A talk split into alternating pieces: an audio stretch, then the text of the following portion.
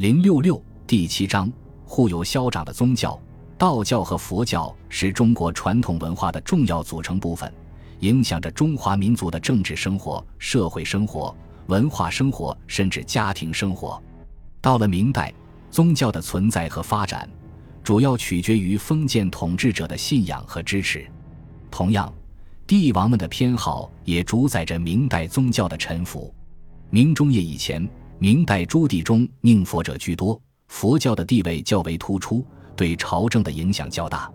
其后，尤其是明世宗嘉靖一朝，是道教最为贵盛的时期。